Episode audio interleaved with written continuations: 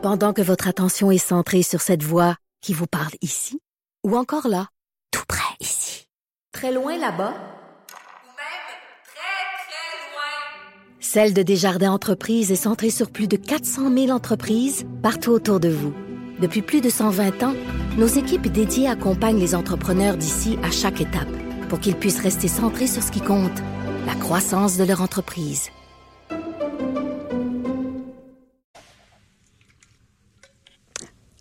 C'est déjà, ben oui, hein, Ben c'était oui. vraiment un petit sweep.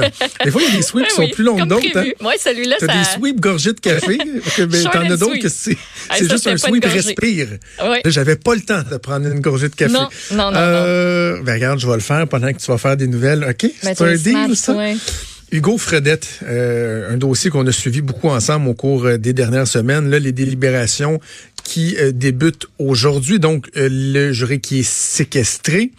Et ça fait en sorte qu'on peut avoir accès à de l'information qui n'a pas été dévoilée donc euh, aux membres du jury.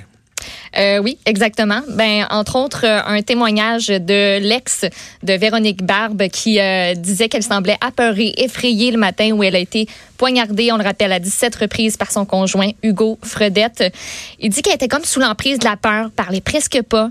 Elle, lui, voulait en fait qu'elle sorte de cette atmosphère toxique-là. C'est euh, un témoignage qui a été livré sans la présence du jury. Donc, il nous était jusqu'à présent interdit de le rapporter. Euh, C'est la défense qui l'a amené à la barre ce témoin-là. Puis la juge a dit, ben, pas trop à votre avantage, cette affaire-là, ce témoignage-là. Ça vient corroborer peut-être une affaire, mais sinon, c'est vraiment accablant. Euh, lui, s'était pointé là-bas le matin du drame, puis il avait des. Il, di- il disait, elle était comme une zombie. Elle était pas juste fatiguée. Elle avait peur. Lui, il voulait qu'elle embarque avec elle. Il disait qu'il allait l'aider, mais elle ne voulait pas. Puis il disait que Hugo allait partir, puis que la vie allait continuer. Malheureusement, c'est pas ça qui s'est produit. Quelques heures plus tard, ben le drame est arrivé. Je je sais pas, tu as lu l'article comme moi, je sais pas si tu as eu l'occasion de voir d'autres informations, mais j'arrive pas à saisir pourquoi, à la base, ce témoignage-là a pas été fait devant le jury. Ce- permettant au ouais, juge il y a plein de zones d'ombre là-dedans. Comment ça se fait? Ben, ben, J'ai deux questions. Comment ça se fait que le, témoignage a été fait euh, à l'écart du jury? Et surtout, comment se fait-il qu'un juge puisse dire à un avocat de la défense, oh, bah, boy, t'es t'es sûr, toi, que tu veux présenter ça comme, tu sais, je m'excuse, mais si ça passe pas la rampe puis que ça se revire contre toi, ben tabarouette, c'est parce que au contraire, on devrait peut-être le savoir là.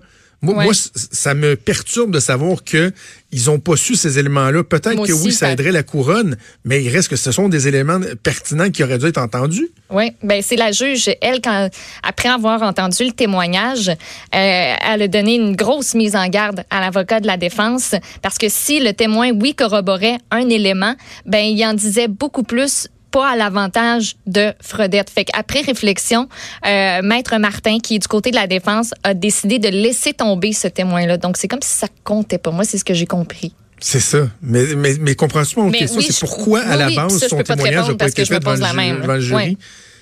C'est-tu la défense qui dit Hey, by the way, euh, Mme la juge, celui-là, on n'est pas sûr. On peut-tu faire comme un try-out? On va Ouais. faire un essai. Puis si ça passe, ben on le fera de- devant le grand public, de- devant les, les- les- chaque, chaque jury. Et Sinon, on va laisser. Je, je comprends pas. Oui, oui, je, je suis du même c'est avec toi. très bizarre. Un point tel que je me, je me, je me demande si en cas, mais pas d'acquittement, parce que ici on parle pas d'acquittement, c'est le degré de responsabilité. Est-ce que ça va être un meurtre prémédité ou non prémédité? Euh, dans l'éventualité où le, le, le, le scénario privilégié par la couronne ne serait pas celui retenu par le jury, est-ce qu'on pourrait carrément aller en appel sur un motif comme celui-là?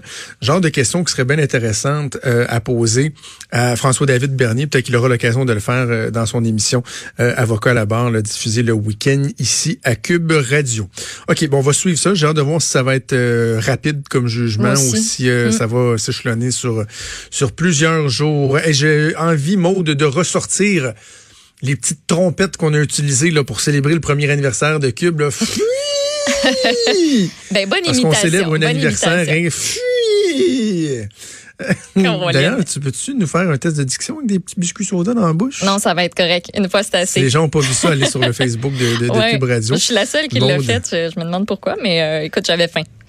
Ben, bravo, bravo. Euh, donc, premier anniversaire aujourd'hui de la légalisation du pot et Ben la oui. terre qui a continué à tourner un an plus tard. Ben finalement, aujourd'hui, on a 22 boutiques de la SQDC. D'ici le mois de mars, on va en avoir 43. En un an, on a vendu pour 27 tonnes de cannabis, ce qui euh, est l'équivalent d'à peu près 60 conteneurs. puis C'est pas pire. Et euh, ben jusqu'à maintenant, on dit avoir accaparé 18% des parts du marché illicite. Mais d'ici cinq ans, Jean-François Bergeron, qui est à la tête de la SQDC, dit ben on vise à peu près 70% Ça va-tu arriver? On le sait pas trop. Des, Euh, puis on se rappelle des, euh, des premiers mois qui ont été marqués par des ruptures de stock, des heures d'ouverture qui ont été réduites, des grosses files d'attente, ce qui a laissé le champ libre, entre autres, euh, ben, à ce moment-là, au marché euh, illégal. Il y en a qui n'ont pas fait le switch. Euh, puis là, ben, on s'enligne vers les comestibles.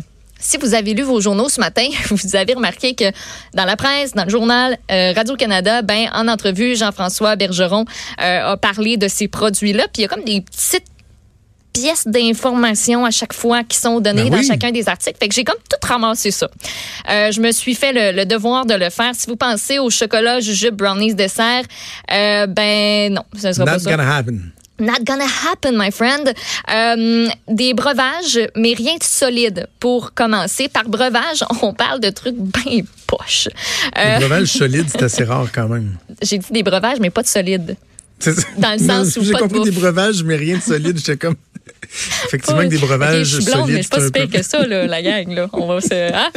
Fait que les boissons, pas d'alcool, à base de malt, qui vont contenir un maximum de 5 mg de THC, c'est ça qu'on parle, euh, qui pourrait être vendu.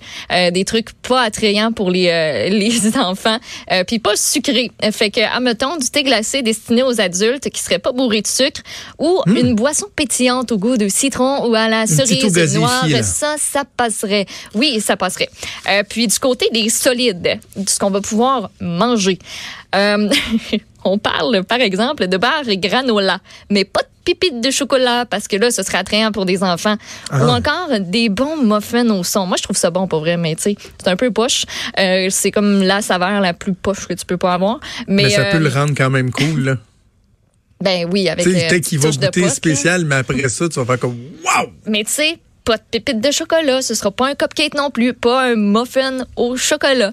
Euh, donc ça, c'est euh, c'est ce qu'il y en est pour euh, les comestibles. On va aussi commercialiser du hashish et des extraits de cannabis avec une concentration maximale de 30% de THC. Des vapoteuses. Ce sera permis, mais la SQDC est pas trop sûre d'aller de l'avant euh, pour l'instant de ce côté-là. Là, on se rappelle que les vapoteuses ces temps-ci, hein, ça n'a pas trop la cote. Euh, Ça a l'air que c'est pas trop trop bon pour la santé. Donc à partir d'aujourd'hui, les producteurs qui détiennent des licences fédérales peuvent fournir un préavis de 60 jours à Santé Canada s'ils souhaitent vendre des produits comestibles, des extraits ou même du cannabis pour usage topique, tu sais de la petite crème.